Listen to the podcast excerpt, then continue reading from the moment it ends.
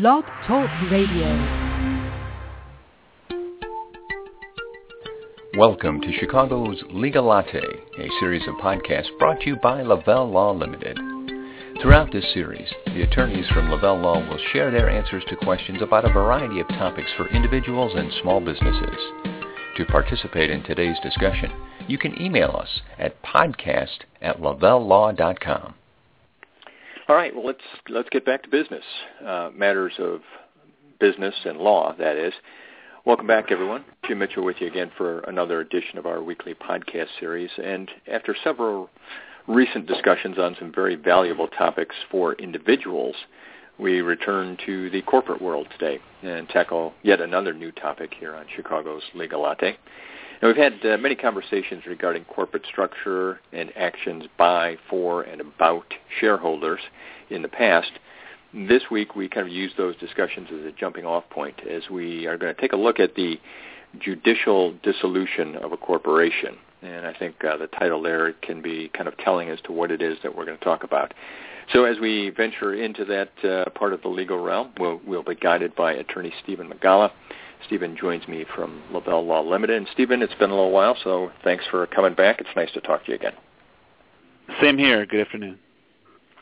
Now, when we say judicial dissolution, um, it sounds to me like we're talking about the court taking action to dissolve or otherwise alter the structure of an existing corporation. Is that is that sort of the right thought as we begin the conversation today?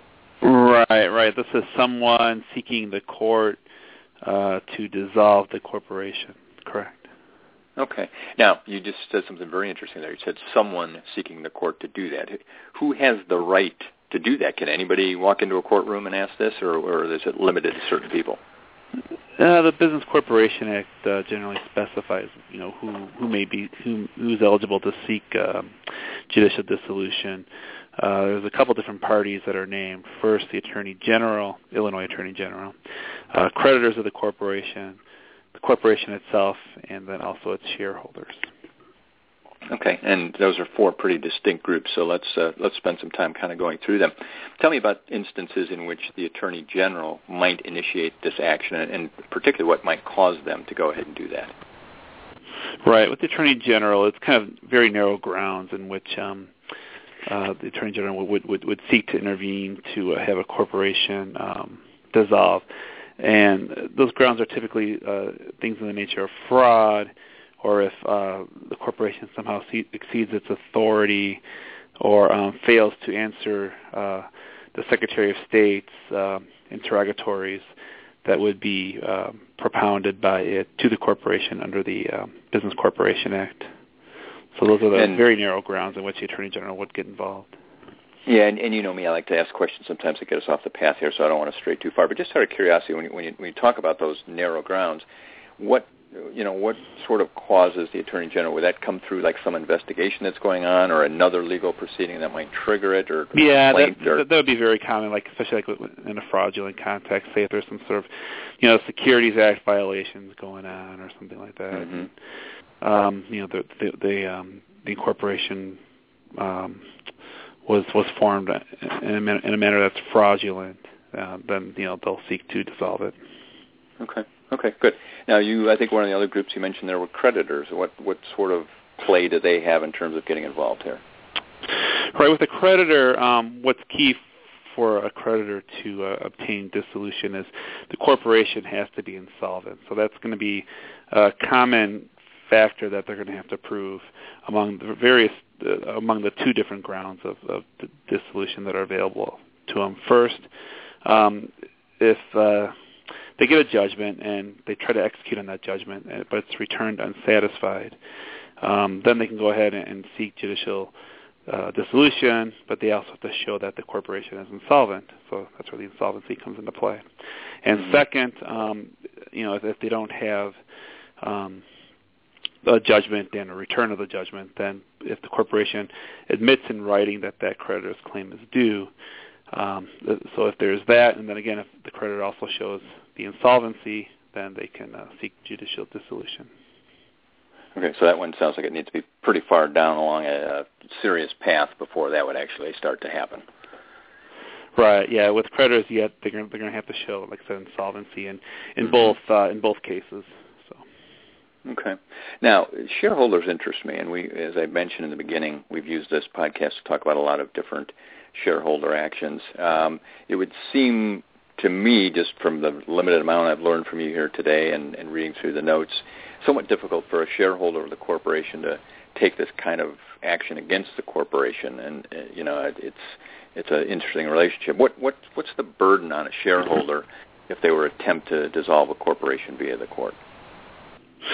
Um, there's a couple different uh, grounds that are available to a shareholder to obtain judicial dissolution. Um, first, that they can show that the directors are deadlocked and that the shareholders are unable to break the deadlock. And then they also have to show that there's going to be some injury caused or threatened you know, to the corporation, or that the corporation's business can't be conducted to the advantage of its uh, shareholders. So that's kind of first ground is director deadlock. Um, second uh, would be if, they, if the shareholders can show, the petitioning shareholder can show that the director has acted in a directors have acted in a illegal, oppressive, or fraudulent manner. Um, and the third ground would be if the corporation's assets are being wasted or misapplied. And this can be any shareholder, anyone who owns any sort of minority stake. Um, yeah, that's that's uh, uh that's correct um, with respect to um, and any any shareholder. Interesting. All right. Now, what about uh, the, the, I think the the fourth uh, instance is one that interested me the most when you mentioned it. Tell me about instances in which a corporation itself might seek this form of judicial dissolution. Um, the corporation can can seek it itself, not not through uh, a shareholder. If mm-hmm. um, the corporation, if the corporation can show that you know it, it's not its business cannot be conducted for the advantage of its shareholders. So it's not it's not often we see that one. Um, yeah in, in, in the court system. Um, the most common one among the various parties here that can bring the action are definitely the shareholders. Typically, they're you know they're minority shareholders or you know shareholders that are somehow being oppressed or mm-hmm. um, you know um, or if there's deadlock or you know the, the, the grounds that I mentioned previously for for shareholders. Okay. I certainly want to come back and, and, talk about those shareholders in just a minute. Let me reintroduce mm-hmm. to our listeners here that uh, my guest today is attorney Stephen Migala. Stephen is among the uh, 20 plus attorneys at Lavelle Law Limited, and our, our topic for today is judicial dissolution of corporations. And this is this is one of those topics that's new to the podcast and one in which um, you know we probably can't do it justice in our allotted time. So let me recommend a quick visit to lavellelaw.com. You can uh, learn more about a number of legal topics through articles and facts about all the different practice groups there, as well as attorney profiles on, on folks like Stephen. Um, and of course, all of our past podcasts are available there. Um, now, if you need a direct conversation with uh, Stephen or one of his peers, you can call them at 847-705-7555 and uh, I'm sure they'll welcome an initial consultation. Uh, Stephen is also the author of a banking and business newsletter that comes out every month. I think that's uh, some very good reading that's available as well on the uh, on the website, so you can you can find that there very easily under the media tab. Now, Stephen, I, I do as I mentioned, I want to talk about shareholders, and and we've talked in the past about shareholder disputes and, and means of solving them is it safe to assume that um, there would be a fairly lengthy process to resolve a dispute long before someone would just go ahead and seek dissolution? I assume that this is sort of a last-ditch effort for a shareholder. It can be, um, but it also has the advantage of uh, certain remedies being available that you know hopefully we can discuss soon. Um, uh, especially if the corporation wants to, or if the petitioning shareholder is just seeking a buyout, um, that could be a way to force it. Okay, and and you've sort of led right into the next thing there, as you as you mentioned, um, you know, some of the resolutions. You know, what what happens through this process if uh, if a court hears this and uh, um, you know there is a decision one way or the other? What what exactly do you expect an outcome to be from a type of uh, filing like this? The important thing to remember with respect to you know what what relief a court may order or what remedies it can fashion is the really really the court has broad discretion to fashion a remedy. Um, and the list of remedies depends somewhat on whether the corporation is publicly traded. Um, for corporations that are not publicly traded, um, there's a statutory list of uh, suggested remedies, um, which would include uh, setting aside certain corporate actions, canceling or amending the articles of incorporation or bylaws, removing an officer or director, um, appointing an officer or director, uh, ordering an accounting, uh, and particularly um, appealing to some petitioning shareholders is forcing a purchase of that shareholder's shares, and also, uh, of course, ordering the dissolution of the corporation. So, are among various remedies for non-public corporations. Okay, yeah, and and just to, to be clear there, so if if um, the request is made to dissolve the corporation, if I'm hearing you right, then that is one option that the court has, but they might come back and say, well, do these other things first and use a use a separate Right. course of action. Right. Okay. Yeah. Now, is this Yeah. a- Uh, you know, oftentimes, oftentimes, what will happen is, uh, you know, there there would be a buyout of the minority um, uh, or the or the petitioning shareholders shares by the corporation or one or more shareholders, and that would, you know, avoid a dissolution, which is, you know, which the court may view as a more drastic remedy. So. Mm-hmm. Okay, and and you mentioned something that that I guess I just want to follow up and just make sure we're clear on. You you mentioned a difference between public and non-public corporations and how this is handled. What what's the distinction there? Yeah, the the act uh, differentiates between publicly traded and not publicly traded corporations. Uh, the list of suggested remedies there is very similar, but um, for but there's still some uh, some you know differences. Uh, for example, um, I know both sets of uh, remedies um, provide for things like the appointment of a director and the appointment of a custodian, but the publicly traded remedies are a little bit more narrow, uh, actually, than for non-publicly traded. You know, on, on the theory that you know, for a publicly traded corporation, you know, there's there's the market there that's available to to sell your shares. So. Interesting. Okay. And it sounds as if just based on some of the criteria and some of the possible judgments and, and the situations, this is, I'm assuming, one of those legal instances that could take some time to resolve. This is not going to be necessarily a, a quick action in the courts. Um, no, no, because usually, you know, the the parties try to meet to resolve their differences, you know, before a court filing, and if that's not going to happen, then you know, uh, the the uh, petitioning shareholder would would file its action for for dissolution, you know, alleging one of those grounds that we discussed.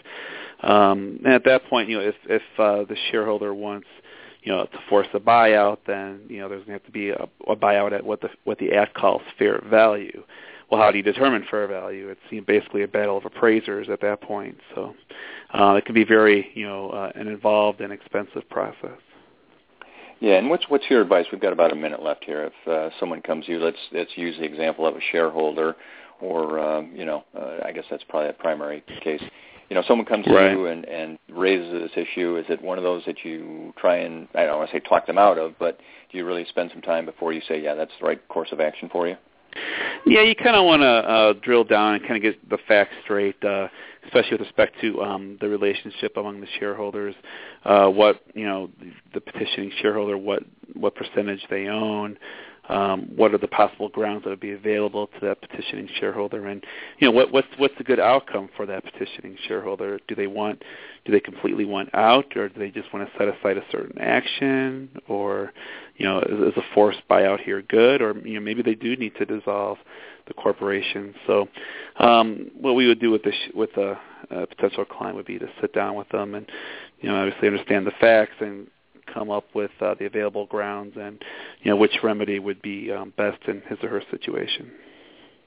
Okay. Well, um, as I mentioned earlier, uh, not enough time to go through this in great detail, but let me thank Stephen Migala for joining me today. Um, again, lavellelaw.com is a great place to find out more about Stephen, uh, about the practice, and about topics like this through the uh, various articles and such that are posted there. Uh, again, phone number 847-705-7555. S. Migala at lavellelaw.com is an email uh, opportunity for you and uh, a lot of information on the website. And we hope you'll find a lot of information on our weekly podcast here. So we look forward to having you join us for our next one. Thanks for being here.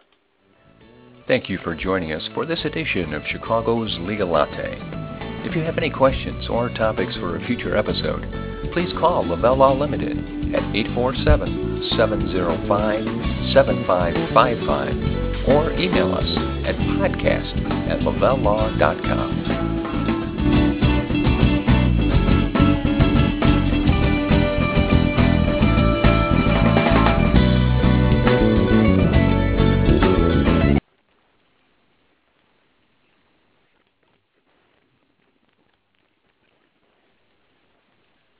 This is the smell of a warm three-day-old egg salad sandwich in a wimpy trash bag. Wimpy, wimpy, wimpy! Blech! And this is the smell of that same sandwich in a hefty, ultra-strong trash bag with new Fabuloso lemon scent. Hefty, hefty, hefty! smell the difference? When life gives you stinky, get Hefty Ultra Strong with new Fabuloso lemon scent. It smells like clean, freshly picked lemons. So no matter what's inside your trash, you can stop the stink and smell the lemon. With the Lucky Land Slots, you can get lucky just about anywhere. This is your captain speaking. Uh, we've got clear runway and the weather's fine, but we're just going to circle up here a while and uh, get lucky. No, no, nothing like that. It's just these cash prizes add up quick. So I suggest you sit back, keep your tray table upright, and start getting lucky.